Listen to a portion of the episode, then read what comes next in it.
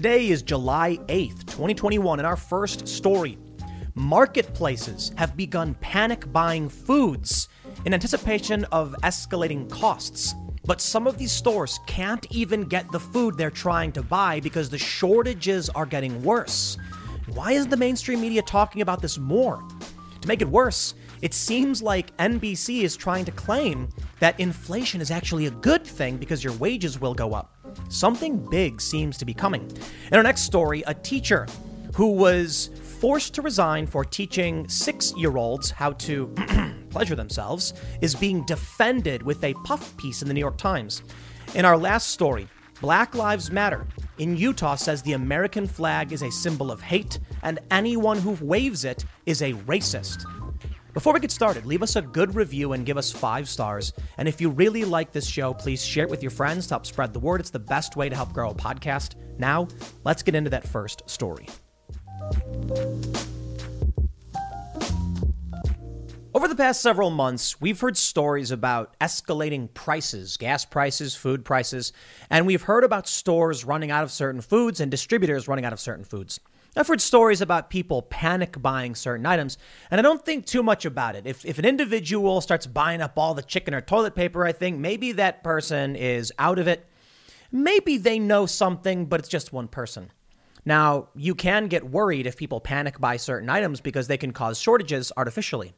But now we got the story that grocery stores are stockpiling food, frozen meats, and cleaning supplies in fear of rising costs. They're betting that if they buy more of their food right now, they can sell it later after inflation and protect their buying power. But this says something interesting. Speculating on gold or cryptocurrency, I get. You think this is going to become more valuable in the future, and who knows how long it'll take. Grocery stores are effectively speculating on perishable goods. So this kind of freaked me out because what do these grocery stores know that we don't?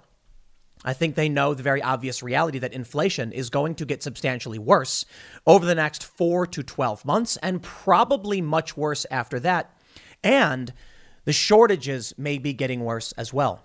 You see, restaurants have known this. Eh, they've been trying to buy up beef and chicken and other meats, and I think even eggs.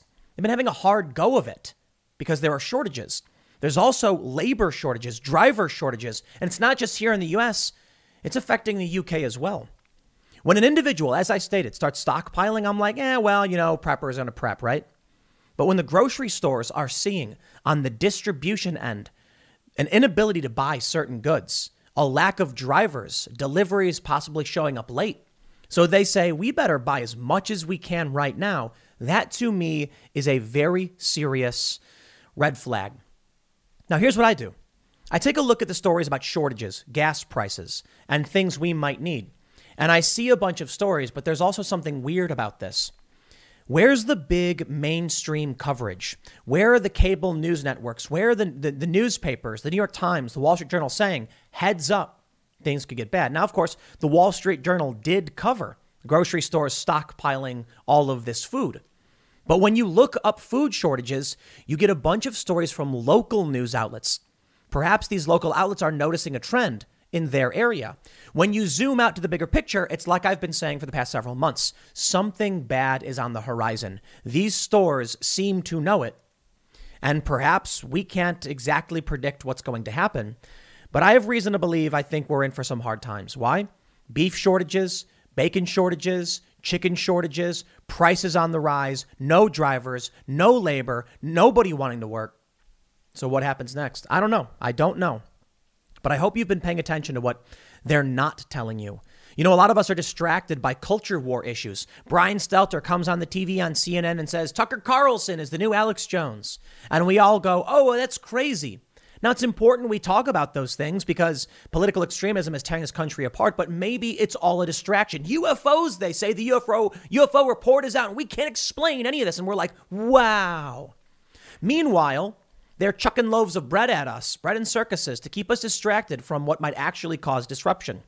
What causes revolution? It is not powerful pundits screaming about other powerful pundits or a king being despised, partly.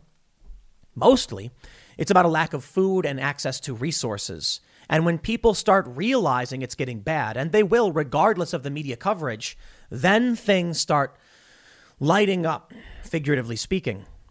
People are going to go to the stores. They're going to notice, notice what's happening. And what do we get now? I tell you, one of the craziest stories we've seen CNBC, the upside to inflation, rising wages. What? That's right. The official narrative is don't be scared that you can't find food or that it costs 25% more. Eventually, your salary will increase too. Now, this is crazy to me. The, the, they're trying to act like all the bad stuff that's happening actually good, actually a good thing. Well, let's talk about this. Let's take a look at what's going on with these grocery store stockpiling, why they're doing it, and what it means for you. And I hope, I hope you are paying attention. Before we get started, Head over to timcast.com, become a member, and you'll get access to our members area. Right now, we've got one show. We got the Timcast members only podcast with our guests from the Timcast IRL podcast, exclusive for you, talking about all the things YouTube does not want us talking about. But we're going to be adding more shows on Explain shows. We're adding more journalists. We're going to add guest opinion columns. It's going to be fantastic. We're going to have audio only versions. With your membership, you are helping us grow this company, expand, and report the real news with real fact checkers to challenge that establishment and their narrative. But don't forget, you can also help out by liking this video right now, subscribing to this channel, and sharing this video with your friends and family. Anybody you think should hear this. This is not about politics. We'll get a little political for sure because there is an administration that is running things as, as we see uh, uh right now. This is mostly about the immediate effect of, of the policies, what's happening. This is what you need to know about. Now, I'm, I, don't know where this leads to, but with, when you got stores stockpiling frozen meat and that expires, doesn't that kind of weird you out? They're expecting this meat to be sold in the next few months, which says to me they think something bad is going to happen in the next few months. That's why it's important we talk about this stuff. Here's a story from Business Insider. Grocery stores are stockpiling food and cleaning supplies amid rising costs and demand. They say Paul McLean, the chief merchandising officer of Stew Leonard's, told Insider that the supermarket chain is purchasing 50% more inventory than usual and that they've bought ahead whenever possible to protect margins.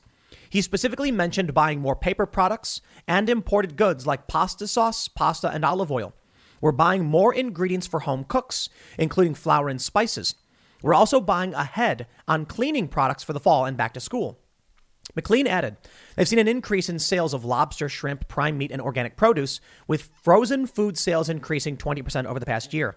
Some grocery stores are running into issues getting everything they've ordered from suppliers. The Wall Street Journal first reported on Tuesday. It runs the risk of making a bad situation work worse. Mark Griffin, president of B&R Stores Inc., told the Journal, "Pay attention to this, please."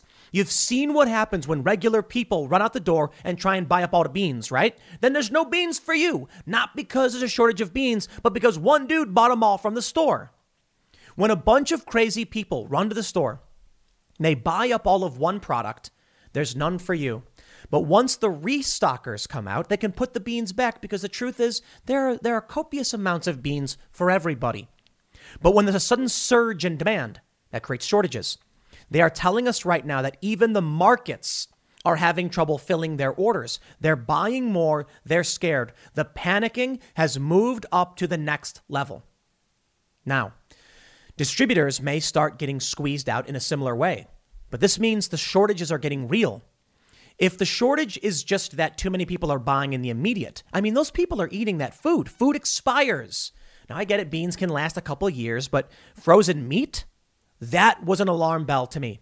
Frozen meat does not last that long. Check this out. I pulled it up. I fact checked this stuff. Healthline. Can I still eat it? Freezer. You can keep steaks for 6 to 12 months, chicken for up to 9 months. Pork chops are okay from 4 to 6 months. Lean fish 6 to 8 months. Fatty fish 2 to 3 months. Think about what that means. On the low end, a steak may only last 6 months. Now, who's going to the store and saying, I'd like your 3-month-old frozen steak? It's probably going to taste terrible, it tastes like freezer. They don't want to sell to you stuff that's about to go bad. But they're expecting within this time period the product to move off their shelves. Let me now slow down and explain to you why this freaks me out. Let's say it's not about inflation. It's about product shortages and something really bad coming on the horizon. If they're buying more meat saying there's more demand, regular people are cleaning off the shelves at the supermarket. Now, I mentioned there can be an artificial shortage caused by one person buying up everything. But if people in general, general are buying up as much as they can, when there's no real panic or mainstream news about this, that means the demand is just there for this food people want to eat. The store then says, we need to carry more of this food because we're selling more of this food. So they do. Now they can't fill their orders. We're now at the point where the shortage has reached the distributor level. What comes next? Distributors can't produce enough. People don't get enough food. And like I said, what causes revolutions? When people don't get enough food. Now, I'm not saying that we're going to see a revolution or some kind of crazy catastrophe. I'm just letting you know the, the, the, the, panic selling, the panic buying, the shortages are expanding to the next level. Check, check a look at, take a look at this. Check this out. I was mixing them up. ABC Cincinnati. Local restaurants struggle with supplies, employee shortages as economy reopens. Now, I can say something very simple as to why this is happening, but still, it doesn't change the fact that the disruption is potentially on the way that could affect you. Have you seen the price of gold lately? It's hitting all time highs. And when it comes to investing in gold, check out Noble Gold Investments. They have a track record of excellence that's second to none. Just look at their thousands of five star reviews on Trustpilot, Google, and the Better Business Bureau. Customers rave about their knowledgeable staff, smooth investment process, and life changing results, which you can see for yourself online. That's the kind of reputation you can count on. But it's not just about the reviews. Noble Gold Investments truly care about their clients. They take the time to understand your unique needs and goals, and they give expert guidance every step of the way. That level of personalized service is rare in this industry. Look, when it comes to securing your financial future, you can't afford to take chances. Go with the gold company that has earned the trust of countless investors.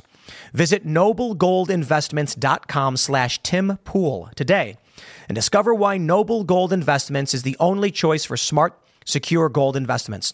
Or call them at 877 646 5347. Again, that's 877 646 5347. When all of these small businesses shut down because of COVID, people probably ate out very often. As that article said, a lot of these stores are saying people are cooking at home more. Makes sense. Your favorite restaurant got shut down. You were forced to stay home, so there's a bigger demand on supermarkets. They can't handle the load. Hopefully, what this means is the shortages we're seeing are just kind of like you, ever take a, a, a rope and you whip it and you can watch that wave travel down the rope? Hopefully, that's all we're dealing with. And once the whip cracks, supply normalizes. But local restaurants that are open still can't get supplies. And that's where I think things are starting to get freaky. Now, I could argue that stores stores shut down, so people are eating at home more often. I think it's a fair point to make. But when the restaurants that are still open can't get supplies either, okay, now I'm like, uh, I hope y'all have been paying attention. Now we may be paranoid. You know, maybe the people who are just swimming in ignorance, hey, that's bliss, right? They're going to pay They're not going to pay attention to any of this. They're going to go to the store. They're going to be like, I guess we're out of beef today. And they're going to go buy mac and cheese or something. Maybe. Maybe the shortages get worse. The restaurants can't get the supplies they need. We've seen that over the past several months. How many times have I done segments about this? The supermarkets are now saying they can't fill their orders and they're trying to buy up quickly in fear of inflation. What if it gets worse? Do you want to be that person fighting over the last can of beans in the parking lot of a Stew Leonard's? That's the people who aren't paying attention. That's why it's so important to focus on the news and to know what's happening. Now, you may go out and, and don't panic buy. You make things worse when you do this. But make sure you've got your standard supply of goods. Don't put off going to the grocery store. What happens right now? If you go buy a can of, I don't know, a, a bin of beans that lasts 30 years, I got a bunch. We got a bunch of this 25 year uh, freezer, uh, freeze dried food. Your worst case scenario is you eat it. Well, I guess your worst case scenario is there's a massive panic, a re- revolution, people are starving, and you're huddling in your basement holding your can of emergency food, but I don't think that's particularly likely. No, if, if nothing really happens and the world is fine, you know, I did, I cracked open one of the bins, we had stroganoff. It was delicious. I don't got to worry about it. It's just food. You, you eat food. But what if you don't pay attention and you're not prepared? You don't got to prepare for the apocalypse or a revolution or a revolt or a collapse or whatever, but it certainly feels like things are getting worse. You don't have to think the world is going to end to want to have some emergency supplies. Anybody tells you who mocks you, well, let, let them be the one left holding the bag, knocking on your door, begging. Because we all learned the story of the ants and the grasshopper, right? Grasshopper was like, yo, I'm not preparing for winter. I don't care. Y'all are dumb, ants. And the ants are all like, dude, you better get that food ready because winter's a coming. Then winter came and the grasshopper was like, please feed me. They laughed and he froze to death. like, that's the actual story. I think in like the modern adaptation, the ants share their plentiful bounty and the grasshopper learns his lesson. But like the original story was the grasshopper just starves. Yeah, you don't want to be the grasshopper. Be the industrious ant who prepares for the winter. Now, about that media. I mentioned they're not really telling us about this for the most part. I mean, the Wall Street Journal did report this, and Business Insider is telling us about this. But where are all the big stories? Why is it a local news outlet telling us that there's shortages? Why is it what look, North North Texas restaurants struggling with food shortages July 6th? This is what This is huge to me. Because I, I go on Google and I search these stories to follow up. I see I see a story, grocery stores running low, stockpiling. And I say, wow, I wonder why. So I start doing some investigating, start digging. And then I see all of these local outlets talking about how they're facing these shortages too. And then I'm like, why isn't the New York Times talking about all of these local jurisdictions saying that they can't get food? I don't know. Maybe they don't care. Maybe the media has evolved into pro Trump, anti Trump, and that's all we're ever going to have for the rest of our lives. The New York Times says, Can we talk about Tucker Carlson and the NSA? That's appealing. I talk about that too. How often do they talk about uh, in in the high level cable news China and war? Sometimes. I try to talk about what I think is most important. I look at the stories of the day and I say, here's a story I feel is most important. But I produce something like this is this is crazy. I'm doing four hours of podcast every single day. Four hours. I was recently told by a podcast network I do more than anybody else because I'm a lunatic, and uh, it, it is what it is. But I look at these stories, we produce a lot of stories, and sometimes I talk about culture war issues, it's important. But I wonder why it is mainstream media isn't telling us these things. A little bit they are, like I said. Wall Street Journal is reporting on the grocery stores. But what about all of these shortages, man? Why do I have two local outlets talking about their local shortages? Where's the big breaking story? Food shortages across the country. Why? Maybe. These outlets are worried. If they say this, they'll cause a panic and people will start buying things up. Here's what I think I think when grocery stores start speculating on food that doesn't last that long, in the next couple of months, things may get really bad. We're hearing now about the Epsilon variant, Delta plus COVID variant. Could there be a looming lockdown on the way? Maybe. Sydney just extended their lockdown another week. Maybe. But what are we getting from the mainstream media?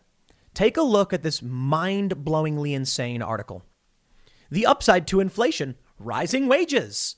Fear not, young peasant. It may be very difficult for you to source your meal, but don't worry. In a month or two, or maybe a year, you'll get a dollar raise. You still can't afford the food, but hey, you got a raise, right? Yeah, inflation's bad. Your savings will be decimated. Check it out from CNBC. As the economy picks up in the wake of the COVID pandemic, concerns about inflation are also gaining steam. Already, prices on some goods like cars and not- are noticeably higher, stoking fears that a sudden uptick in inflation will decrease purchasing power over time. Although consumers may pay more for everyday items. It's not all bad news as far as households' income and spending goes. Companies facing a labor shortage are also paying more to get workers to walk in the door. This is not a good thing. Rising wages precipitate inflation. They think this is a good thing for you because they think you're stupid. If everybody is getting paid more, the labor eh, which is labor which is the biggest cost of any business goes up the cost to produce the product goes up. The product itself becomes more expensive, and it's already difficult. They think you're stupid. They're trying to keep you lulled into it. Look, they want to keep you sitting there twiddling your thumbs while they buy up the goods, while they buy up the farmland. Why is Bill Gates buying up all this farmland? Yeah, there's a lot of conspiracies, sure. Vox.com says the controversy over Bill Gates becoming the largest private farmland owner in the U.S. when um, there's increasing food shortages, uh, and this one really rich guy is buying up the places where the food is made, dude's gonna make a buck, to say the least. He knows what's up. He's thinking about this. Hey, food shortages are coming. How can I how can I profit off that? Well, you can buy the companies that make the food, like the manufacturing plants, the, the you know that refine the food and process it. Eh, okay, that's pretty good. You know, then we'll be selling. Hey, wait a minute. Get down to the grassroots, man. Get to the bottom, the base layer, the land itself. You want food? It grows on Bill Gates' property. He is going to make a hot buck. Now, I'll tell you what, man. If anything, if it does hit the fan, gold ain't going to be worth anything. You know, if, if there's a big collapse, anybody telling you to buy gold because of the apocalypse, they don't know what they're talking about. Buying gold because you want to hedge your bet against like failing fiat and you think the world is going to persist, which it really is, to be completely honest, that's a good bet. I think precious metals is, is, is, a good bet. I'm not telling you to do anything, no financial advice.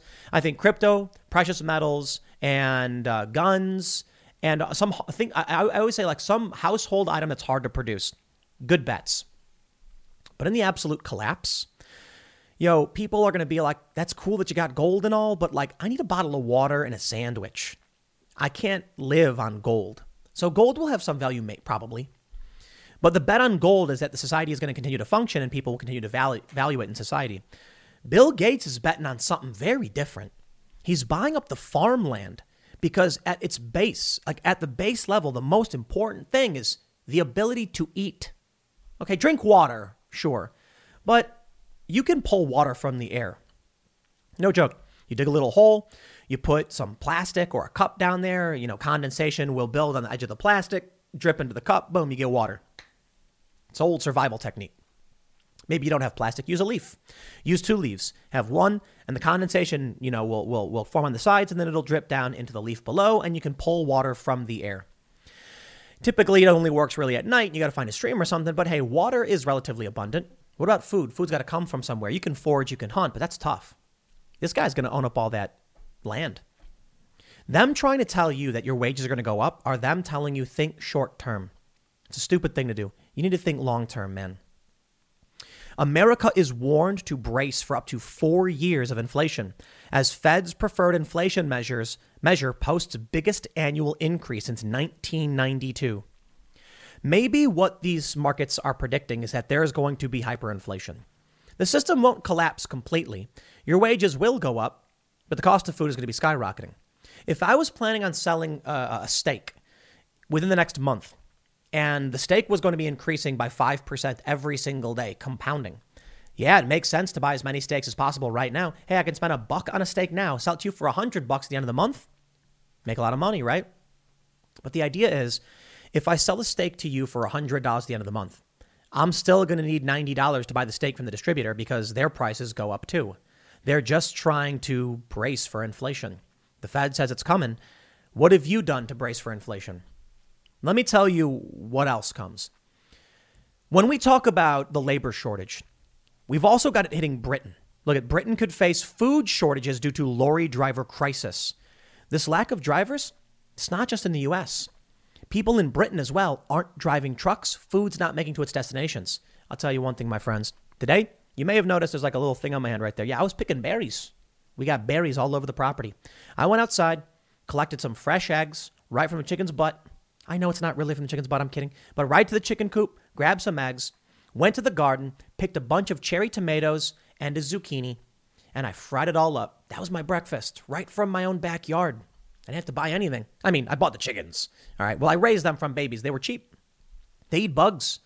We pay for their feed for the most part, but you can let your chickens graze. I'm trying to be as self sustaining as possible. So we have a garden, we have vegetables, we got zucchinis, cucumbers, tomatoes, pumpkins. We're growing pumpkins, they're getting all big. And we got chickens. Chickens are growing up doing their chicken business. That's what I'm trying to do because when I pay attention to this stuff, I get worried about international food shortages, rising gas prices around the world, infighting in, in OPEC could mean $4 gas prices. I mean, this is freaky stuff. You got you got you got you got to pay attention to what's going on. When gas prices go up, everything else will go up. All of this I am paying attention to. The the increase in inflation. But let me just stress something. If people aren't working, nobody's making the food. If people aren't in grocery stores, there's not going to be anyone to stock the food. If nobody's at McDonald's, you can't go to McDonald's. That we understand. But a lot of people are like, so what? So I'll go to the grocery store and I'll take care of myself. Yeah. How about that? Subway trips canceled over staff shortages soar to a pandemic high. July 5th, 2021, from the city.nyc. people in New York don't drive. Some people do. People don't know this about Manhattan. A lot of the streets are commercial parking only because they don't want people parking their cars and leaving them there all, all day because trucks got to come in and make deliveries and people got to come in and work for their business. So people take the subway. What are you going to do if you live in New York and the subway doesn't work? Oh, you're going to ride your bike. Okay. How are you going to carry your groceries home for your family on your bike? Okay, you're going to have to get a bigger basket. And yeah, you can do it. That'll consume more energy. All of this, whether intentional or not, is very much so a great reset. Gas shortages, food shortages, stores stockpiling, inflation skyrocketing. I don't think there's going to be an apocalypse, but I do think there is going to be a curtailing of the luxury that so many people live in. Me, I think it is a gift that I wake up in the morning, we got cherry tomatoes. I walk right up, pull a cherry tomato right off, pop it in my mouth. Oh, they are so delicious, man. You people living in the cities without this stuff, you are missing out. The bigger tomatoes are a lot harder, man, because the critters, they're trying to, the critters come in and they snatch those big old tomatoes. But the, the zucchinis are fine. The cucumbers are great. Oh, we're going to pickle the cucumbers, the fresh eggs from the chickens. Man, you are missing out. So I take a look at these cities. I take a look at the ideology of the left and what they've been talking about, and it seems like they're going to get what they want. They say people consume too much. They say too much fossil fuel is being used. Yeah. What's happening now? No truck drivers? That to me is strange. Who doesn't want a job? I guess a lot of people. If people aren't driving trucks, people aren't burning fuel. But if people aren't driving trucks, the food's not coming into the cities. Surrounding uh, the mountain area where we live in, there's something called wine berries. They're an invasive berry species. They're everywhere. We go out for 20 minutes, we get a big old bowl of berries. We got mulberries everywhere. We got blackberries. We got black raspberry. I'll tell you what does not consume fossil fuels just eating the berries from the backyard. But people in cities can't do this. So I've, I have some predictions. I don't know exactly what's going to happen. I can't, I can't tell you what to do. But I think there's going to be a, a continuing exodus from cities because there's going to be less and less food. The food's going to become more and more expensive while my food becomes cheaper. So think about this. Shortage of drivers, meaning trucks aren't going to be coming into the cities. There's going to be less food, more expensive food. Gas is going to become uh, more and more scarce because no one's delivering it. Now, for me, I live out in the middle of nowhere. I have a, a, decent amount of my food is my own food. Like my breakfast was okay. I put cheese on it to be fair. Bought that from the store. Ninety percent of what I ate this morning was just garden fresh chicken and and veggies. I feel fantastic. It's great. Did you know Fast Growing Trees is the biggest online nursery in the US with more than 10,000 different kinds of plants and over 2 million happy customers in the US? They have everything you could possibly want, like fruit trees, palm trees, evergreens, houseplants, and so much more. Whatever you're interested in, they have it for you. Find the perfect fit for your climate and space. Fast Growing Trees makes it easy to order online, and your plants are shipped directly to your door in one to two days. And along with their 30 day Alive and Thrive guarantee, they offer free plant consultation forever. This spring, they have the best deals online, up to half off on select plants and other deals. And listeners to our show get an additional 15% off their first purchase when using the code POOL at checkout. That's an additional 15% off at fastgrowingtrees.com using the code POOL at checkout. Fastgrowingtrees.com, code POOL. Offer is valid for a limited time. Terms and conditions may apply.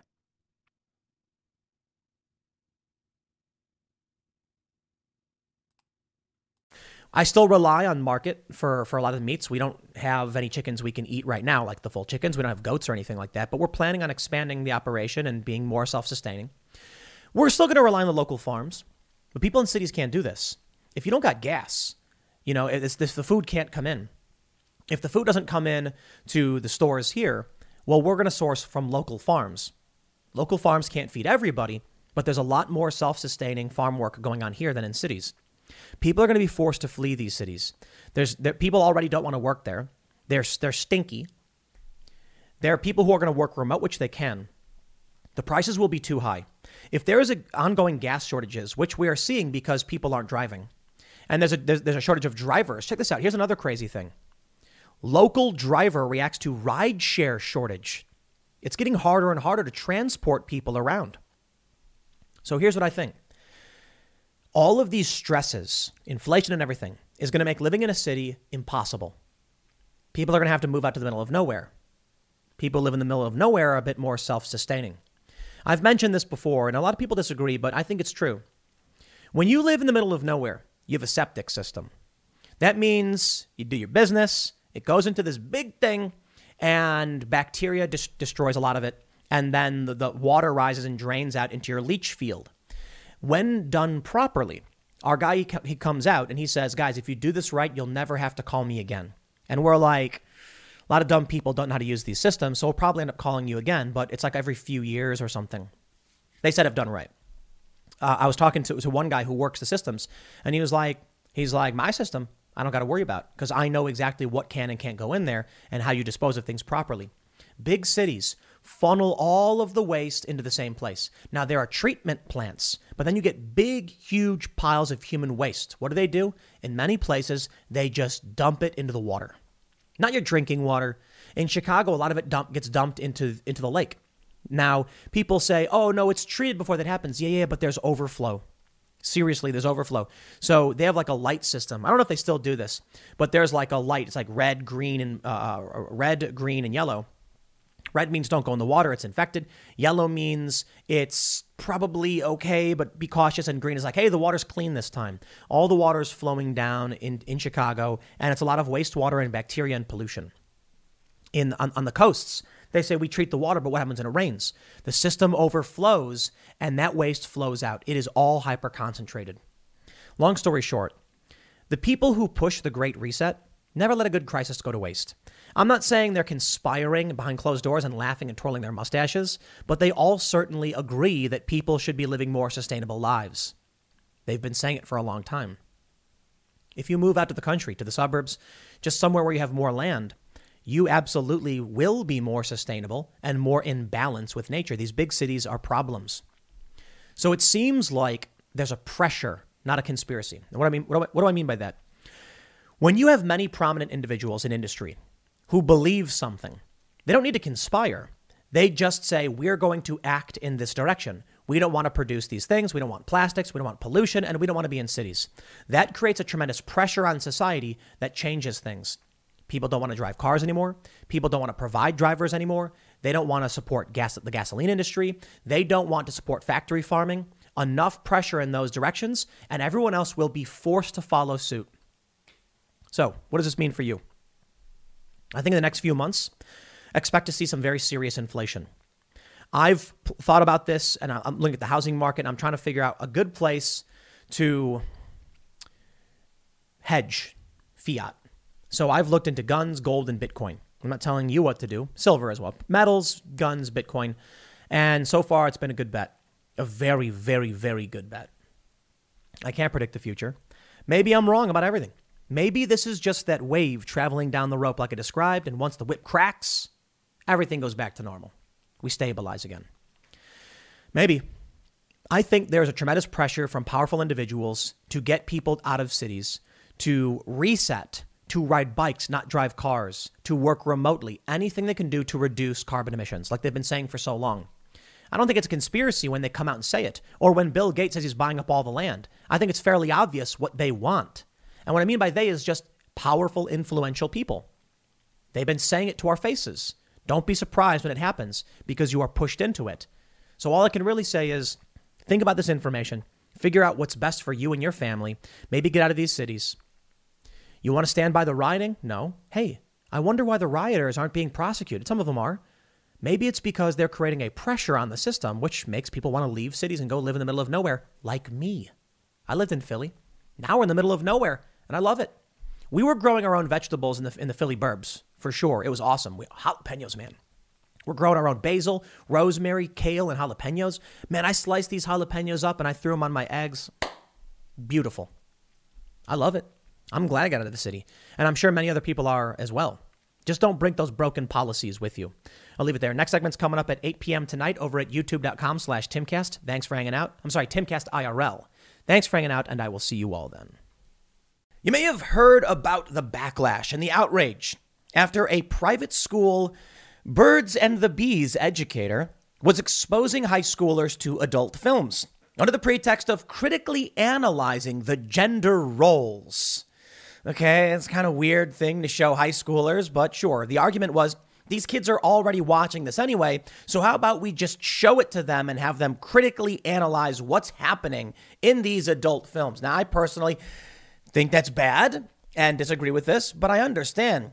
You know, uh, kids who are you've gone through puberty, they're going to start hooking up, they're going to start dating, and so there are certain things they need to be educated about. Perhaps showing them films and asking them to critically analyze it is not the appropriate way to do it.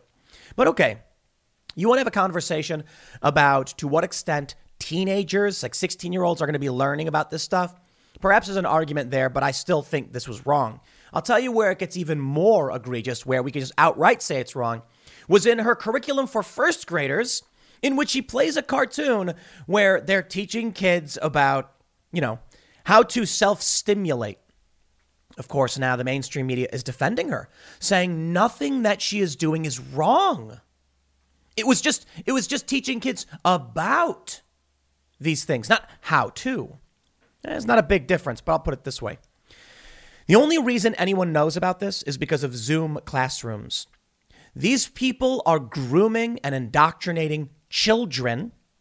They have no sense of sanctity, purity, no moral foundation in protecting young people and believing in, in some kind of loyalty. Because, as we know from the moral foundations, uh, the research done by Jonathan Haidt, the only foundations the left has is care and fairness. So they don't care if they could be damaging children.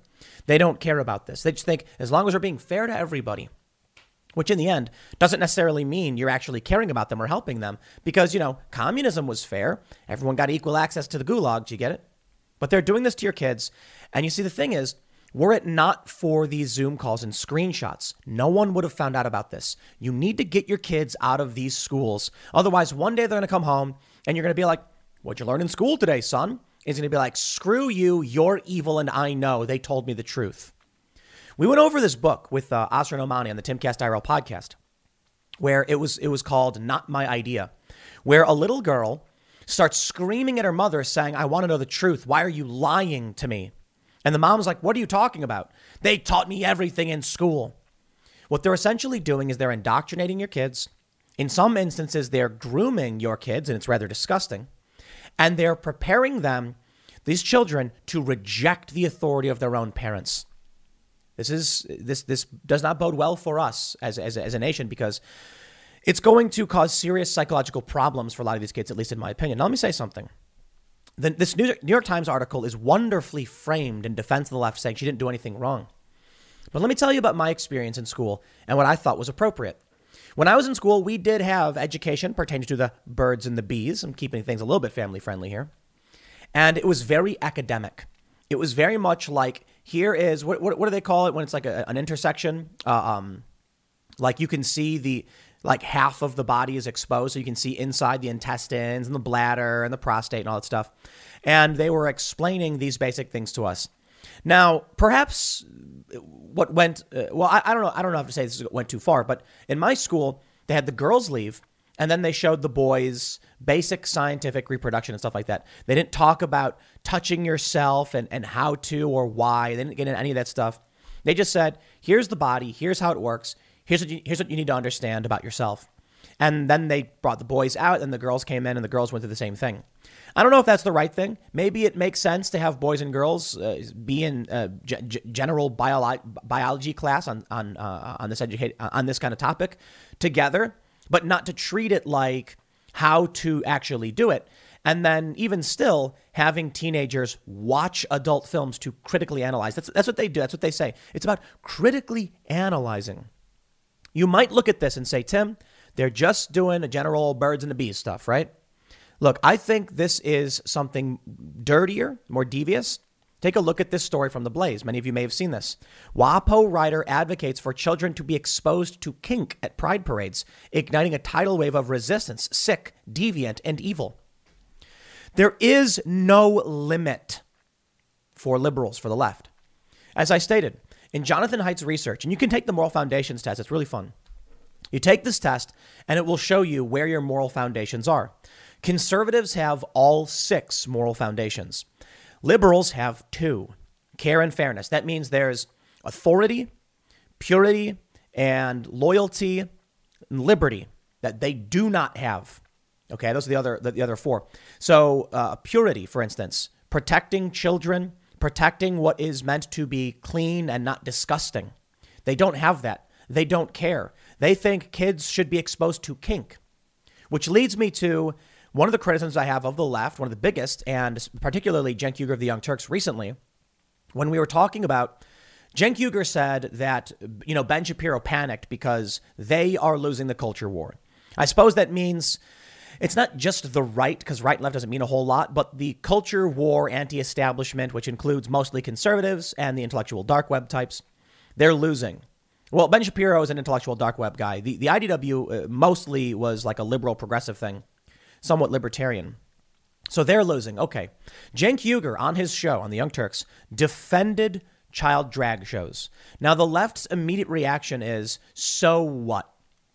In this video, not, it's not the video they were watching, but in these drag shows, there is a child who is 11 years old taking off his clothes as men give him money. That's called stripping. Now, I did a segment about this, and the left said it's not stripping because he's wearing a t shirt and shorts underneath. They don't understand what stripping is, maybe because they've never actually gone to strip clubs or they're just lying. Uh, at many strip clubs, women don't get fully nude. They wear undergarments, but they take their clothes off and dance and are given money. These people have never been to these dance clubs, like where there are women on, on stripper poles dancing and they're not fully exposed. Some states don't allow them to be, so that's the extent. These children are stripping for money, and it's being defended by the left. Now you see they're saying, uh, Washington Post says the children should be exposed to kink. And they tell this really weird story there's like a comic where a little boy is it's on uh, it's on you see it on Instagram, it's on Reddit and stuff. A little boy sees, you know, like two men engaging in a kink act, not like overtly intimate. And then the child says, like, what is going on? And then the parent's like, let me explain to you what they're doing. And it's like, you know, I understand you want to educate children, but they're really getting to the point with what they're teaching kids to be outright devious. Just it's it's like extreme to put it. There there was one thing they're teaching kids about like blood play and like cutting and like yo yo yo.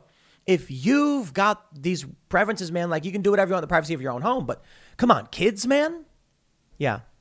Let me read you the story and show you how they break this down.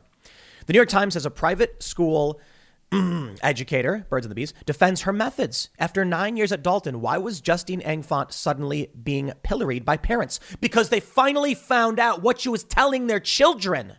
Because these Zoom meetings finally leaked their curriculum. You have no idea the horrifying things they're saying to your kids. We had the books in studio where it was asking people like, why do you think black people feel bad in their in their black skin? Like, horrifyingly racist statements. They're making your kids go through this. Here's the New York Times. They say birds and bees education is a sensitive subject. But during nine years at the prestigious Dalton School in the Upper East Side of Manhattan, seven of which he spent as the director of health and wellness, Justine Ang Fonte seemed to be handling it with success. She developed curriculums for students from kindergarten through 12th grade, hired three other health educators, and organized documentary viewings, discussions, and workshops for parents. She also was a regular speaker at educational forums, like the National Association of Independent Schools People of Color Conference. You see where this is going? These are the critical theorists. It is not just race, it is also gender theory. And for some reason, they want your children exposed to overtly adult content. And they say, but kids are already finding it on the internet. Hey, that's a great argument of taking away your kid's phone. The CEOs of these big tech companies don't let their kids have cell phones.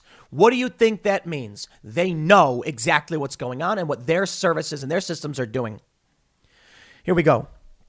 They do these viewings. One of these was Columbia Grammar and Preparatory School on the Upper West Side, which in May invited her to teach two Zoom sessions on adult film literacy and consent to its juniors and seniors. Bill Donahue, the head of the school there, said there may have been confusion on our part about which course we would receive. We understood the course would be under the topic of healthy sexuality workshop. A couple of parents complained afterwards, Ms. Fonte was told. But there had been about 120 students, many of whom gave her great feedback, so she didn't dwell on it. Yeah, the parents didn't know. About a week later, she woke up to find herself featured in the New York Post. Students and parents reel after class on adult film literacy, said the headline. The story was followed by another soon after.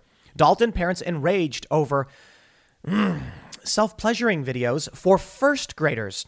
The articles included screenshots from Miss Fonte's lesson, a possibility in the Zoom classroom world. Now, now, hold on a minute. Hold on a minute. Maybe you're sitting there saying that you are a good old liberal, that we are wrong, that we are exaggerating, that these children should be learning these things. Okay, if you believe that, sure. Why are the parents mad? Oh, because they're being lied to by Rupert Murdoch. No, oh, hold on. Lied to by Rupert Murdoch. Why didn't Murdoch outlets or right wing outlets talk about this before? Why didn't parents hear about any of this before? Could it be that they don't know what the schools are teaching their children?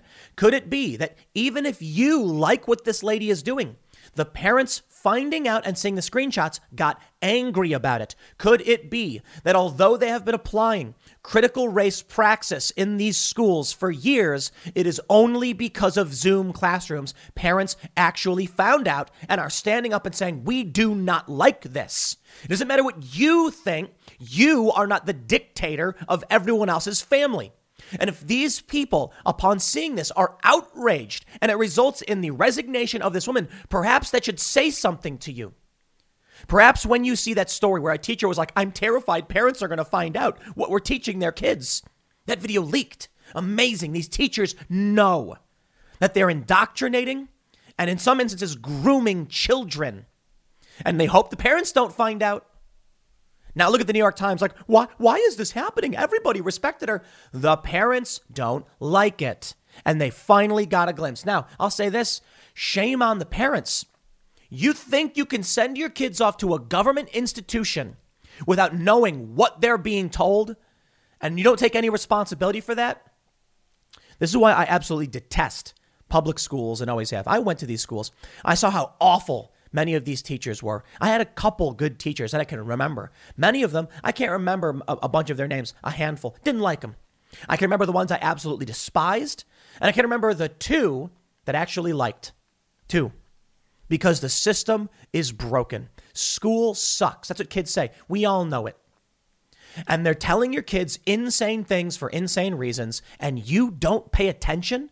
Get your kids out of these prisons that's basically what they are. Kids are forced to go there. Actually, I think it was Michael Malice. Man, I, I you know, this guy is a, he's, he's no, no joke, genius guy. I, am shouting him out so often because of the brilliant points he has made uh, in, the, in the time I have known him. I think it was Michael who said that one of the only places children will experience violence is going to be in school. And he's right. They're going to be locked up. They're going to be told to shut up. They can't go to the bathroom. You know what? This whole system is insane, in my opinion. It doesn't work homeschool your kids or, or, or, or get, this, get these pods going. Stop relying on the government to take care of your children. Take this out. In a statement, a rep- representative for Dalton said that Miss Fonte helped to develop an exemplary K through 12 health and wellness program and that her, her work should not be overshadowed by unwarranted misinformation and hateful rhetoric. Is she out of touch? No, no, it's the parents who finally saw screenshots of her lessons who are wrong. We all watched the video. It is a video of two children talking about how they touch themselves at night and the woman explaining to them that it's okay and, and here's why. Recession and inflation are here. Gas, housing, and everyday goods are up, way up.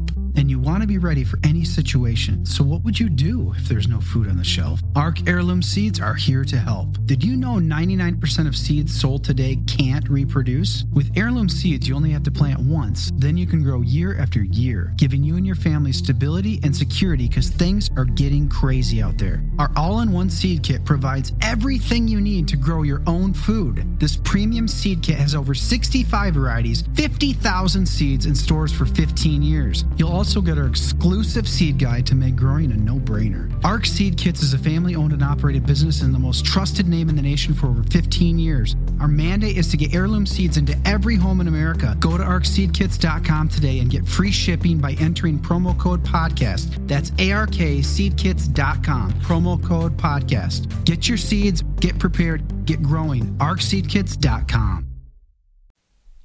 Now, maybe you might be saying kids should know these things. If you think that's right for your children, that's fine, sure. I disagree. But they're your kids. How about this? If parents got mad after seeing that video, those kids don't belong to you. An exemplary K through 12 health and wellness program? So strange. Why are the parents upset about it? It's misinformation? Yo, the video's publicly available. Multiple Birds and the Bees educators interviewed for this article said there was nothing inappropriate about our classes. The parents said otherwise. Who are these people to determine what is, is or isn't appropriate for someone's child? You see the problem here. The worldview of the left is we know what's best for you. Shut your mouth. You're wrong. My worldview is more libertarian. My worldview is like, oh, you're the parents. Far be it for me to tell your kid what to do. Now, if your kid is infringing on the rights of other kids, like, you know, you better believe it, we're going to have some words. If your kid's going around setting fires or something, mm, yeah, we're going to stop that kid. But if we're talking about whether you want your kid to play football or basketball, well, that's entirely on you. I'm not going to tell you. Football's bad because they'll get head injuries. Yeah, well, maybe, but you know, look, that's that's on the parent, you know, to play sports. Now, if you come out and say we want to teach him certain things, I'm actually going to lean a little bit more towards the purity side and say, I don't think this is appropriate for children, but I am still a bit more libertarian. And I think the parents are going to have to make some of these harder decisions on how to teach their kids these things. The point is, these, these, these educators have no right to claim they're doing the right thing when clearly parents are freaking out over this. The national standards are also used in public schools in New York City, where students in grades 6 through 12 take lessons on sexuality as part of their edu- health education. Parents can opt out of certain aspects of the program. The material for her first grade class never used the term self, uh, uh, the, the, the, literal term for self pleasure. I'm not going to say on YouTube. Miss Fonte said recently the lesson was about private parts being private and included a cartoon in which two characters use anatomically correct names for their privates and say sometimes it feels good to touch them. It's so I'm not even going to read this this sentence, okay? They're trying to make it seem like teaching kids about self gratification is more. They're trying to make it seem that they're stopping predators. This is the creepiest, creepiest thing. Look at this quote. I equip them with a way they can exercise body agency and consent by knowing exactly what those parts are, what they are called, and how to take care of them. That was paired with lessons around what are the different ways to say no. What's the difference between a secret and a surprise, and why you should never have a secret between a grown up and you. Because it's never your responsibility as a child to hold a secret or information of a grown up. Isn't there a really weird and interesting overlap between the creepy indoctrination and what they're saying? There should never be a secret between a child and a grown up. That think about what that means. I think there absolutely should be. Now I understand the manipulation they're doing. She's trying to say like if a, if somebody was abusing a kid, don't keep it a secret. But what if your your dad at home says, you know, don't tell the neighbors that, you know, we recently got a PS5. No one should know that I bought you this PS5 because we don't want people breaking in and we don't want people to think that we're well off or something like that. What if he said, I, I got a million dollars because I had one of my, eh, you know, one, one, one, I got one of my feet crushed under a truck and I really wouldn't like anyone to know about this. There are tons of things that are supposed to be kept in the family. Who are they to say that a child should not have a secret between a grown up and you? And what does that mean? Now, perhaps there's there's there is a you know a, a, positive element there. If there is a creepy non-family member doing something to these kids, they shouldn't keep that a secret. But there's a difference between saying if somebody is inappropriately touching you or making you feel uncomfortable, you can tell anyone and not be scared. That's different from saying you should never have a secret with grown-ups ever. It seems kind of creepy to me because it falls into this idea of snitching on your parents. Now this not absolutely, but it overlaps. They they like like in the Soviet era they tell the kids, or in Nazi Germany, snitch on your parents if they say anything in opposition to us. Jennie Noll, professor of human development and family studies at Penn State, is the principal investigator of the Safe and Healthy Communities Initiative in Pennsylvania. As part of the initiative, more than 14,000 second graders have been taught the names of their body parts and about healthy boundaries. They learn what is safe, how to get help, and that it's not their fault. You see how they're doing this? You can touch yourself. I don't know that kids need to be told it's it's okay, but I don't think kids need to be told that it's not okay. Or maybe the parents should be allowed to know about this. That's what it ultimately comes down to. If you as a parent want your kids to learn this, sure, I guess, not my kids.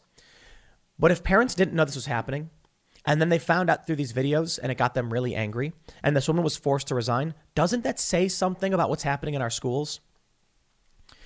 They're going to get your kids.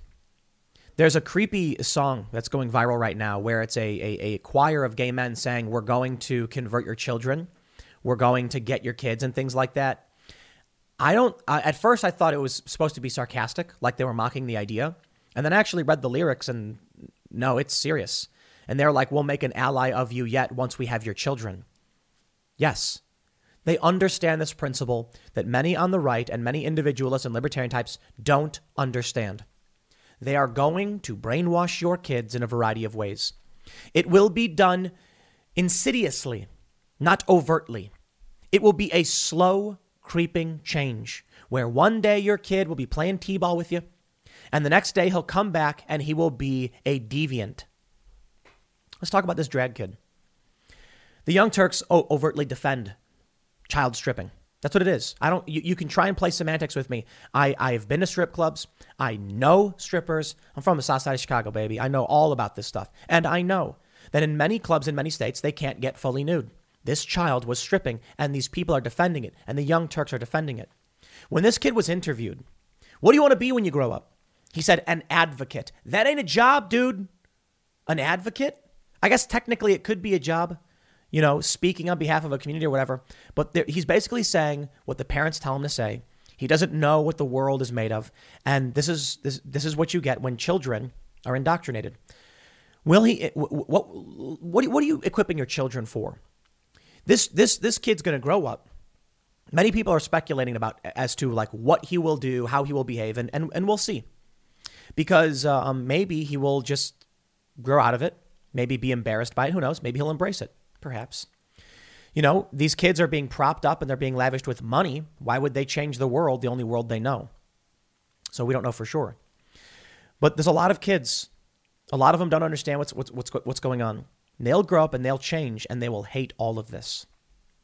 And I think the, the ultimate goal for many on the left is to maybe put them in a position where they can't do anything about it. You either agree, you're forced in, or else. That's the creepy thing about all of this. If you think sending your kids to a government institution where you can't monitor them, monitor them, where you have no idea what they're being taught, is a good idea. I think you're being a bad parent. I don't care. I don't care. I've been through the school. I've been to schools. I mean, I'm sure many of you have, but I've been in these public schools. I have seen what these teachers do. I experienced this. I had bad teachers. And you know what? Most of the people I know have a similar experience. Teachers were awful. I have a couple I can name that I thought were really, really great, and I'm lucky to have had them. But these kids are going into places where they're being told insane things for insane reasons. They're being abused in a variety of ways. And you're not there. You're not there to raise your kids. And a lot of people are saying, my kids need to go to school because I have to go to work. It used to be that your kid would go to work with you. And I understand that's not possible these days. But now I just look at the decay of the system and I don't think it's an excuse. Maybe it's too difficult. I don't know. I don't have kids. That's a fair point. But you think about the kid used to watch the dad work. The daughter used to watch the dad or the mom or whoever work, and they would learn from them directly. That's why I think pods are a really brilliant idea. You get uh, one parent one day out of the week who teaches the kids for the day, and the kids get a different parent going over different books and they all and all the parents know exactly what the kids are kids are being taught. The kids are socializing with each other. They're going to the park. You know, one parent could be like, "I'm dumb as a box of rocks. How about I bring them to the park and have them socially interact and learn better social skills?" One parent might be like, "I'm really good at math. How about I take math day?" And then one day out of the week, there's one one parent from this group of pod, from this pod, which probably is going to include. I mean, you got one kid in the pod, maybe two parents. So you might have more parents than kids in, in a lot of ways. You might have uh, more kids than parents if the parents are having more than one kid, for sure. But then these kids can learn in the real world. They can learn from someone who actually knows and cares about them, who will be held accountable by the other parents. I think schools are trash. I think this stuff is dangerous. I think if parents are mad about this, then what I'm saying is true. And I think there's a lot of deviant and disgusting people who are trying to expose your children to inappropriate things. Take a look at this from ground.news at the top. We have this bar, and it shows us the bias of the outlet and the and the story. 100% of these stories were written by the right. Now, the story itself about Kinkit Pride was written by the Washington Post. But criticism of this only comes from the right. The left is okay with showing adult activities to children. I'm not. And I think that's where ultimately you start getting, you know, whether or not someone is conservative, their moral foundations. You can be left on the uh, uh, economic scale to a certain degree. That's why left and right are ultimately meaningless. I'll add one last thing. Libertarians, they only have one moral foundation, and it's liberty. No joke. It's funny. I'll leave it there. Next segment's coming up at 1 p.m. on this channel. Thanks for hanging out, and I will see you all then. The Utah chapter of Black Lives Matter has said the American flag is a hate symbol, and they know that people who fly it are racist. Now, does this mean that Democrats hate the American flag? Yes, actually, it does. Now, uh, it's tip, it's actually a technicality. There's a poll showing that about 58% or so of Democrats say they do want to fly the American flag. So, hey, actually, Democrat voter base rejects this notion. It doesn't matter, however. These are the activists that are leading the Democratic Party. You can say that Donald Trump took over the uh, Republican Party. He's the leader. Sure. And Bernie Sanders is the prominent leader on the left. Regular run of the mill people who aren't paying attention aren't the ones leading the charge. That's why it's so important you speak up. We are seeing more and more in the mainstream, MSNBC, saying that the, the American flag, it was disturbing to see it on the back of trucks because Trump supporters are racist or whatever. We're seeing Nike shoes. When they wanted to put the original American flag on it, they canceled it. It was racist. It keeps happening. Then you get the New York Times writing an article saying that among regular people, the American flag has become divisive. Yes, it keeps happening. So you get this run of the mill Republicans, run of the mill Democrats who, don't, who mostly don't pay attention, probably like the American flag. You know what that means? If you as an individual like the American flag and you speak up, chances are the people around you who are Democrats will probably agree. But they don't know this. They just follow the lead of the mainstream media that's not telling them all of this stuff, or they're not paying attention because it's not on CNN. Meanwhile, the activists very much are trying to cancel the American flag. This just means these, this, these polls show you it is safe for you to speak up. Stop being so scared. In order for these extremists to win, they must keep you su- subdued. That's why you got to speak up and say, nah, I like the flag. In fact, go to work, bring a little American flag, and put it on your desk. And, and actually, here's what you can do. Here's something clever. Get a bunch of little American flags, bring them to your workplace, and hand them out. And just be like, I was just doing something nice. You had the 4th of July. I gave everybody a little American flag. See how they respond. What do they do? Yell at you for supporting the flag? See how many people go, oh, oh, and get all angry. Expose them for being extremists. You know why? Because then your cubicle, your your your your part, your uh, uh, cubicle partner, or the next cubicle cubicle over, who is a default liberal who thinks Trump is evil, will be like, "Oh, thanks for the American flag. That's really nice of you." And then they'll see someone going, "American flags are bad," and they'll say, "No, no, they're not. Why are they yelling about the American flag?" That's right. Because I'll tell you this: I got friends. I talk to them, uh, friends who are liberals, and when I say this stuff, they're like, that's not true. They don't hate America. They don't hate the American flag. Okay. Bring an American flag to a rally and hand it to somebody and be like, hey, fly the American flag. See what they say. They're going to be like, how dare you? See what happens when regular people have American flags that they're like, oh, that's cool. How are they going to respond? The Daily Mail reports, quote, when we see this flag, we know the person flying it is a racist. Black Lives Matter in Utah sparks outrage with 4th of July post calling the stars and stripes a symbol of hate. They say the head of the organization defended the post, which the group wrote in response to a white supremacist march that took place in Philadelphia. When we black Americans see this flag, we know the person flying it is not safe to be around. When we see this flag, we know the person flying it is a racist. When we see this flag, we know that person flying it lives in a different America than we do. These people are psychotic extremists who are burning everything down around us. And if you don't stand up and defend your flag, the flag will not defend you back. Now, look, somebody owns a flag, they want to burn it. I'm in favor of people doing what they want with their own property. I wouldn't do it. I don't like it. I think it's disrespectful. But, you know, I'm fairly libertarian, okay? People are allowed to do what they want with their own property within reason, so long as it's safe. Don't start a fire somewhere. That's bad. But, you know, if you're in your backyard or something. Now, as for those who want to say that everyone else is the problem for flying the flag, no, no, no, no. Listen, you're allowed to do what you want with your property. But it is a very serious problem when the other uh, major political party in this country is entertaining the idea that the country is bad. We do not want people in Congress who are burning the American flag. We want people in Congress who are who are there because they respect the flag. There's challenges. We're absolutely allowed to reject and and demand uh, consent, the, the, the consent of the governed be honored, for sure. And if these people want to fly a different flag, by all means. But this means something serious is coming, because if they want to fly a different flag in this country, well, they, they they're not represented by the flag of this country. When we declared independence, we didn't fly the Union Jack, the flag of Great Britain. We flew the American flag. And they said, You are British subjects, you must fly our flag. And they said, No. Yeah, I respect that. They said, We're going to make our own country. We're out. These people are trying to take over our country. The colonists, the, the American revolutionaries didn't go to Britain and demand Britain give them all the power. That's the difference. They are. These people are trying to take power from our government. I'm all about you do you, right? We talk about the counties in East Oregon, they want to secede and join Idaho. I'm like, consent to the governed. If a large group of Black Lives Matter individuals, say California, were like, we want to secede from the union, I'd be like, okay.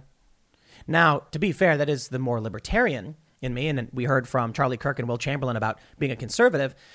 And you can quote Ulysses S. Grant when he said that the Union sacrificed blood and treasure to admit these states into the Union. And that debt, you know, you can't, you can't just walk away without paying that debt. Here's the post. On Facebook, they said, when we see black, when we black Americans see this flag, we know the person flying it is not safe to be around. When we see this flag, we know the person flying it is racist. When we see this flag, we know that person flying it lives in a different America than we do. When we see this flag, we question your intelligence. We know to avoid you. It is a symbol of hatred. It, we question your intelligence. Isn't that really, really amazing, huh? They're going to say another commenter wrote, I love this flag and love this country. I fly it proudly, regardless of what you want to call me. Another Twitter user accused BLM of declaring war on the U.S. Fly your flag proudly, the commenter wrote. If you don't have one, please get one, or even print one for your window. And prepare for the worst because it's coming. It is. Look, you can criticize America. But typically, the burning of the flag was not meant to call for the dissolution of this country. I mean, sure, some people probably felt that way. When I see a flag being burned, I see it as a protest against what the government has become, but not an act of war against this country. When a group of people say the founding is racist, you're wrong. They're indoctrinating your kids, they're grooming your kids, and they're desecrating the flag. I mean, come on, dude. At a certain point, you need to recognize we are being gutted from the inside out. One Twitter user wrote, based on this tweet, I think BLM Utah should transition to BLM Cuba and let's see if they like to fly this flag. Let's see if they like this flag next 4th of July. Respecting the flag and our ancestors who gave their lives for it, both black and white, is non negotiable. So there was some crazy march. I don't know a lot about this group. They marched in Philadelphia. That's what they're mad about, I guess. Yo, crazy people exist. You don't see me complaining about the pride flag. I'm not going to say that about the pride. You can fly it if you want, whatever. Now, I think when they fly the flag above the U.S. flag or take the U.S. flag down for the pride flag, we got a problem. But you see how they're the extremists. They find these fringe groups and they say, all of you are the problem. They see a group of a couple dozen morons marching around and they say, every single one of you who flies this flag. And I'm sitting here with my little American flag, like, yo, what did I do? I don't know what you're talking about. My family, for the most part, emigrated here, mixed race relationship, had kids fought really hard for civil rights, found the American dream. Yo, why are you yelling at me? I like the American flag. My family had to fight tooth and nail to get here. Part of them. Dad's side of my family was here for a while, but mostly not here. Like, I don't, I don't have a family history that goes back, I think, to like, you know, the 1600s or whatever. I think my family at the earliest was like 1800s. I could be wrong, though. It's, it's hard to trace all that stuff back. I do know that my mom's side of the family, immigrants, yeah, they came here for the American dream. They found it and they had to fight for civil rights. Both my, my, my grandfather and my grandmother's side both had to fight for, for their rights. That's the reality of this country that anything is possible, that we can improve. Now they're threatening to just burn it all to the ground. Now you may be saying, Tim, it's one group and we don't think that they actually, you know, that, the greater Democratic Party believes these things. Okay, okay. Look, I want to be fair. From CBS News More Americans to fly U.S. flag this year, CBS News poll. As they have in years past, most Americans plan to fly the American flag from their homes this 4th of July. Well, it's long since, it's, it's not long since, but it's been a few days. And most also plan to watch a fireworks display, though not necessarily in person. 63% say they will fly the American flag, while 33% say they will not. Now, let's, let's break this down. 63% say they're going to fly the American flag. Hey, I like that. That's great. 33 say they won't. Now, of that 33%, how many of them hate the flag and that's why they're not flying it? And how many of them are just like, I don't know, I don't got a flag, I don't really care that much. So that'd be interesting to see. The yes is clearly a support for the flag, the no is not necessarily opposition to it. The percentage of Americans who say they will fly the flag on the 4th of July is similar to what it's been in the past. Now it's 63. In 2020, it was 53. 2019, it was 63. Weird, right? I don't understand that fluctuation. They say most Americans of all political stripes will fly the flag, but Republicans have traditionally been most likely to do so. This year is no exception. 80% of Republicans will fly the American flag, compared to 58% of Democrats and 53% of independents. In 2020, fewer than half of Democrats and independents say they would fly the flag. Check this out. In 2020, only 40% of Democrats said they would fly the flag. Now that is creepy. I find it creepy. The Democratic Party legit does not like this country. 58% of Dems now say they will. Why? Well, probably that 18% were, you know, anti-Trump Democrats. What does this mean? It means that there is a large swath of Democratic voters who are uninitiated, default liberals who don't pay attention. So here's what you do. Buy little American flags from the store and hand them to your Democrat coworkers. Don't say anything political. Just be like, hey, I got these flags on the 4th of July. Do you want one? Someone will be like, no, I don't, I don't want it. That's fine. Some might be like, yeah, sure. And then have them fly the flag. Because maybe when, the, when these people who do like the flag but don't pay attention get attacked and insulted and scared, might realize something bad truly is happening. You know, I'd be interested to see what would happen if someone had an American flag on their car in New York City?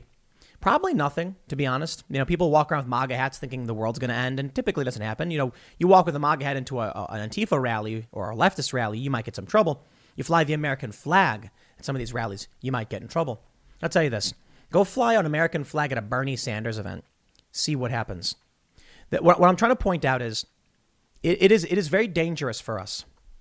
When we have stories like Mara Gay on, on MSNBC, disturbing to see dozens of American flags on trucks in Long Island. So let's talk about the moral foundations, what it means to be liberal and what it means to be conservative. Conservatives typically respect the institutions of this country and want to uphold. Uh, a conservative typically refers to, I say typically refers to, people who are trying to maintain some element of the status quo. The idea among the idea academically among the idea of conservatism is the system is working, it is stable. Let's improve upon it, but maintain those values that have helped us make it this far. Liberals, in the academic sense and the colloquial sense, in the way we use it now, have no interest in our past institutions and only believe in care and fairness based on the moral foundations. So, what makes someone a conservative? Well, there are liberals and there are conservatives in the tribal sense. I think if you were to track just on tribal politics, then it's fair to say that left and right is probably the better word better word for it because you've also got libertarian, centrist, populist, etc. Left and right. Clearly, we are on the right side of the culture war, both figuratively and literally. The left is something entirely else establishment politics and socialists working together in a very strange way. The right, however, doesn't tolerate fascists, racists, it's mostly libertarian and conservative. So, what is it? What, what, what does any of this actually boil down to, I suppose? The left doesn't like the flag. That worries me. Democrats kind of like the flag, but mostly don't. It seems like we are headed towards, I guess, some kind of conflict. Because what happens when our embassies are flying the flag of a fringe minority? Let me make let me let me break this down for you. If 58% of Democrats want to fly the American flag, then who are these embassies to fly the Black Lives Matter flag? Who are these government institutions to paint Black Lives Matter in the street? I think it's simple. The left doesn't care about the, the Bill of Rights. They don't. They hate it. They actually talk about why the First Amendment is wrong. They talk about why the Second Amendment is wrong. And they don't realize that this has been one of the like one of the reasons we've succeeded and been safe for so long. I'll put it this way. Conservatives tend to have something right. They have all six moral foundations in balance. Libertarians only have liberty and or, or mostly liberty, and liberals tend to mostly just have care and fairness. You're cruising down the highway, windows rolled down, tunes blasting from the radio. You're in the zone and living the dream. Suddenly, your car sputters, coughs, and throws a wrench in your whole day. Tow trucks, repair bills, the dream turns into a nightmare. Don't wait until car trouble steals your peace of mind. Visit CarShield now at carshield.com/carlson. For nearly 20 years, CarShield has helped millions of drivers avoid the stress of major repairs. They offer plans covering up to 5,000 parts and systems, from your engine and transmission to electronics and more, all for a low monthly rate that fits your budget. CarShield plans also include unlimited miles, 24/7 roadside assistance, and rental options. Get peace of mind now. Visit CarShield online at carshield.com slash Carlson. Join millions of customers and contact CarShield now to save 20%. Visit carshield.com slash Carlson. That's carshield.com slash Carlson. Visit now. The Bill of Rights has kept us safe. It has protected us, and we look around the world at what's going on, and it's it's fairly bad in terms of the lockdowns and the oppression. So thank the Bill of Rights. Let's put it this way. If conservatives want to conserve the institutions that have served us well and protected us, I can respect that. If liberals don't care at all about these things, I also think fine. But if they're trying to now tear them down, there's something else. We need a different word. Left liberals have care and fairness. They don't care all that much about our institutions. But it doesn't mean they're trying to destroy them. That's the thing. Imagine this you build a great wall, and it protects you from hordes of giant, I don't know, dinosaurs or something. Your great wall defends you. You know, throughout your generations, you grew up, your parents say, that big wall we have on the horizon is guarding us from the Titans. You know, you ever say Attack on Titan? One day, the left liberals show up and they're like, Who cares about the wall? The wall is dumb. We don't need it. We need equality. Let the wall crumble for all I care. They ignore the wall. They don't repair it, but they're not destroying it. Now you have a new element that says the wall is evil, the wall is racist, the wall must be torn down. Tear down this wall. And then the Titans come in and gobble you up. That's the show, I guess. There's giant monsters that eat people or something. Anyway, the point is just because it's old doesn't mean it's bad. Just because it's old doesn't mean you can ignore it. Just because it's old doesn't mean it should be gotten rid of. There are many old things we should get rid of. There are many old things that I think are bad.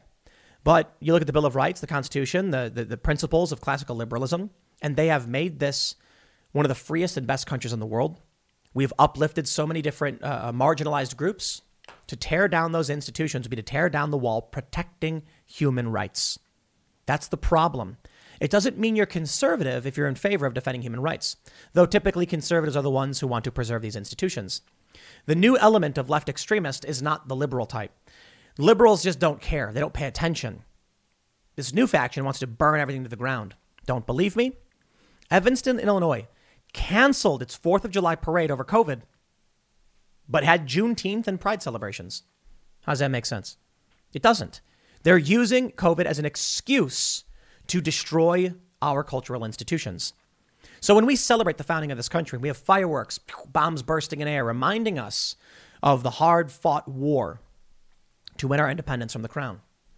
We're trying to tell our children a lesson, but over time we lose it. We really do. That lesson is not being taught in schools, it's not being taught by parents. And now people are like, ooh, pretty lights. It's, it's supposed to mean something. You're supposed to never forget the blood that was shed defending freedom. How about the Civil War? You're not supposed to forget that either. What do we get? A bunch of lunatics tearing down statues. Sure, I'm not I don't like the statues that honor any of these people, but they don't need to honor them. They can be reminders of the things we don't like. So perhaps take the statues down, put them in a museum, and then put up some kind of plaque saying, "Here used to stand this statue when we did not want in any way to honor people we thought were bad." Over time, we get rid of bad things, we keep the good things. You see how it works? Just because something came from a long time ago doesn't mean it's a bad thing. There's a reason why we kept it, and there is a reason why we get rid of the bad things. If they're going to be canceling the 4th of July, if they're going to be disturbed by the American flag, at what point do we say these people do not represent this country? The United States is not a, a mass of power The United States was born on a certain day, growing, uh, gestating over a certain period of time, with a revolution, with traditions, with founding principles. We've got rid of some of those bad ideas, and we've improved upon the country with the amendments. We have preserved the good and added more good to the mix. If you believe in those amendments and that Bill of Rights and the Constitution, we're, then we're doing a good job and you believe in this country. These people want to burn it all to the ground. They hate our flag. They hate our language. There's a funny meme where they're like, if you're white, you can't speak Spanish. That's weird. Someone, and the response is, may I introduce you to the entire country of Spain? These people don't realize that Spain's a European country of white people. So weird, isn't it? They don't make sense with what they're proposing. They come out right and say the flag is bad. Bad people fly a lot of symbols. That doesn't mean we lose our right to fly those symbols. I got a couple Gadsden flags. Bad people fly Gadsden flags, you know, whatever. Bad people fly anarchist flags, you know, whatever. The flags mean something. It is, it's, it's not about the person waving it. You can insult the person. The flag means something else. This American flag is a flag for everybody in this country. And if we're going to sit back and let our institutions, our cultures, our traditions, and everything be destroyed, eventually there will be no country left. Certainly, there are some traditions that should go because they make no sense. Following tradition because that's the way it's always been done, stupid. But looking back at, say, like Blackstone's formulation and the Fifth Amendment and the rest of the Bill of Rights and saying, now we've always done it this way, that's actually a good thing. Let's keep those good things.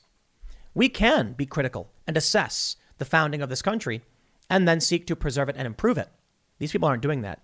These people seek to criticize, make sure everything is framed negatively, tell us our flag is bad, our songs are bad, our traditions are bad. They say the color of your skin is a problem. It's falling apart. Maybe the great American experiment was just that an experiment. Maybe the idea of all this grand multiculturalism wasn't going to work. Because inevitably, as, as time changes, ideologies emerge within different cultural factions. And then well, they don't like it. They don't like the country. They criticize the country for being evil. So there you go. Eventually, in a long enough period of time, there won't be a country. Because think about it, they'll change the name. If these people who hate this country eventually took over, do you think they would be like, we're proud of American history? No. They'd erase the history books, they'd take the flag down, they'd change the flag, they'd change the name. It's a different country at that point. Preserving your nation, is that conservative? If it is, we're in serious trouble. Because liberals, not conservatives, used to actually agree on waving the American flag. Most still do, it seems. But if this continues to fester, it's all going to fall apart. I'll leave it there. Next segment's coming up at 4 p.m. over at youtube.com slash timcast. Thanks for hanging out, and I will see you all then.